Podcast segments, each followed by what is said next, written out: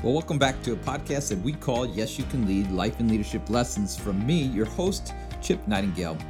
We have had a, a, great time together in the last several weeks as we've been talking about commitment. Today, I was reading an article that I thought was pretty interesting in light of really what I think is going on in our Christian world today, in our leadership world today. And I see a lot of people going on sabbaticals. I'm not against sabbaticals because I do think uh, they are valuable and I think that they have a place, and I do believe there are people that need the rest. But one of the things that this article pointed out is that when people come back from the sabbatical, that unfortunately they're coming back to a mess. And I think the reason why that people are coming back to a mess is because ultimately they're not really getting the healing they need. And in light of what we've been talking about in this series, I believe they're just not content. They're not content with where God has them and what God has desired for them to do. So they question it. So I wonder when you think about contentment, what are the things in your life that you need to adjust and change to be able to reflect the truths of who you are and who God desires you to be? So, as we dive into lesson number four, I want you to think about specifically whether or not you are truly content. We've been having a lot of conversations lately within our office about do we have enough? Do we have enough money? Do we have enough resources? Do we have what we need to be able to accomplish what we are asked to do?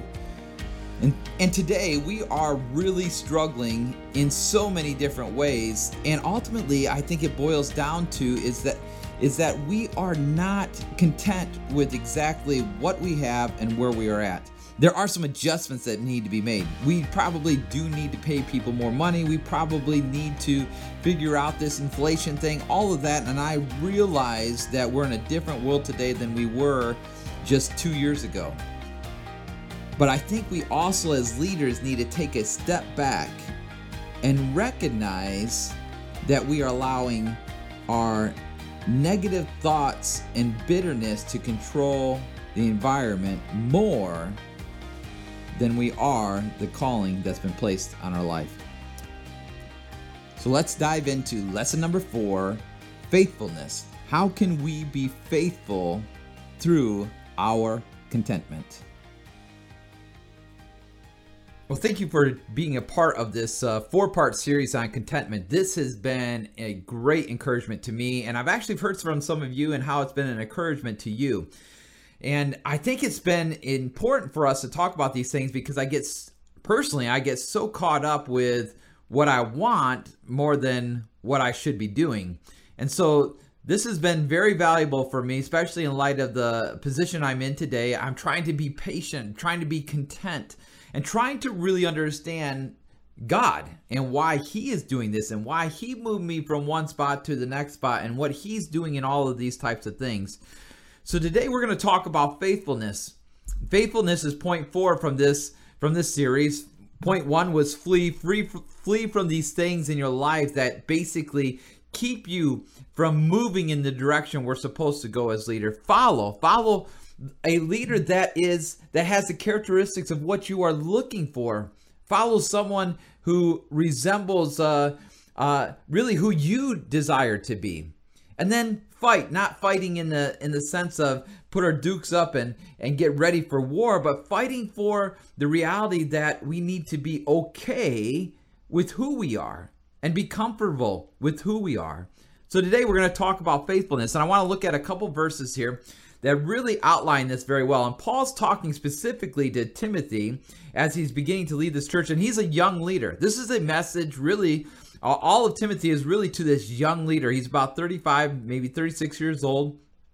And and really during that time and period of my life, I can tell you I I definitely wasn't content.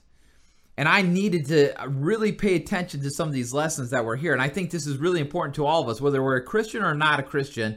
This has some tremendous merit to to what we're talking about here. It says, "So Timothy, guard the deposit entrusted with you." In, in other words, being be content with what I've given you right now. Be content, guard it with your life.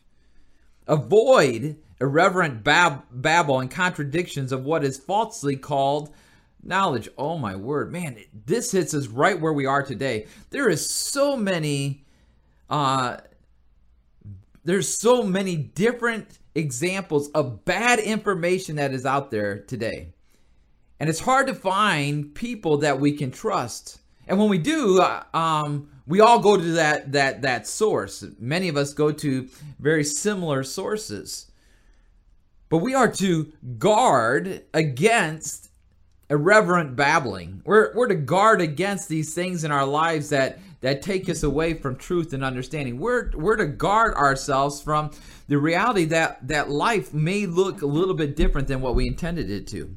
And then it says, "For by professing it, some have swerved from the faith." because we've got caught up into all of these other things and believing and this is always interesting to me in marriages one of the things i began to realize is that marriages fall apart more because of the bad information they get from family and friends than it is the actual marriage because they go and they complain about their spouse or they complain about the circumstance in their life this happens in the workplace too and what they do is they listen to them saying well man if it was me i would leave them if it was me, I, I wouldn't put up with that. I, I would move on. If it was me, I would do this. And, and, and all of a sudden, we have these things within ourselves that are, are becoming, um, unfortunately, truths within our minds that make us make decisions that really are based off someone else's opinion instead of facts that are right in front of us we got to be very careful. We got to be even be careful who we talk to or complain to because they have the best uh, intentions in mind, but unfortunately, sometimes we get advice from people that shouldn't be giving us advice. And we should be going to these things in our life that help to to nurture us and strengthen us. So be faithful. Guard what God has given you. What is it that God has given you? Have you thought about that? What what spot are you in right now that God has given you? Are you faithful in it? Are you content in it? Are you are you striving towards it? Interesting enough, as during this uh, series of contentment, I, I've been wanting to more. I've been asking God to give me something more, and in the last week, He has. But if I wasn't patient, I may have made some some decisions I would have regretted.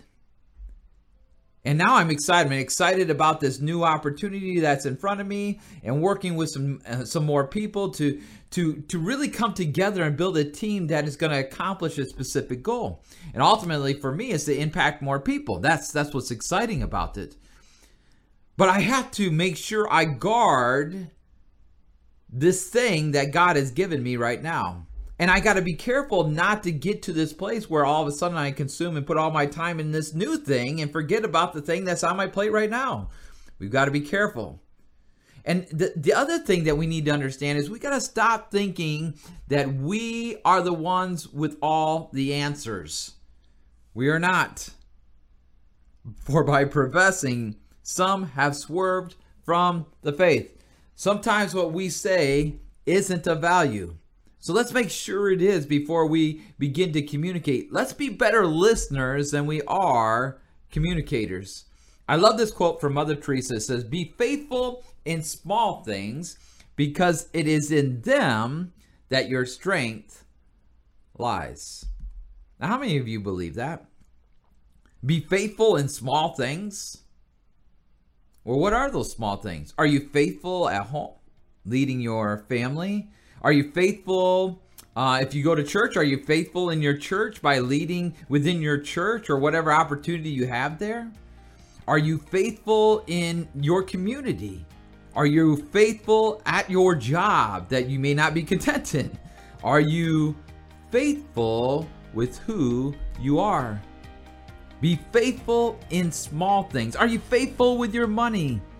Are you faithful with your resources? Are you faithful with your house? Are you taking care of your house? Are you faithful with your clothes? Are you faithful with your car? Because it is in them that your strength lies. So, where are you faithful? Or are you even faithful? These are all questions that we need to ask ourselves in, re- in regards to contentment. Really, contentment is understanding our purpose and understanding and being okay with it and not wanting more than what we should have in front of us. We've got to be very careful that we don't get consumed with the things that we think are right. Because what when when that happens, at least for me, bitterness, anger, frustration, sin begins to creep into my life, and now I'm not a good leader at all. So I hope that this series has really helped you as we've kind of gone through these four specific points. And I hope that as we have gone through these, you've seen the characteristics within your life. I know I begin to see the characteristics within my own life. I hope that you're seeing them within your life and the things that you need to adjust and change and maybe massage and and be able to be patient within and are we finding that mentor and that person within our life that can strengthen and encourage us and make us into the leader that that ultimately we're supposed to be? Whatever the circumstances within your life, be patient, be obedient, and be content. This is Chip Nightingale. I really love being with you guys. I hope you're growing together with me. I know I am growing because of this. And this is Life and Leadership Lessons with me. And yes, you can lead.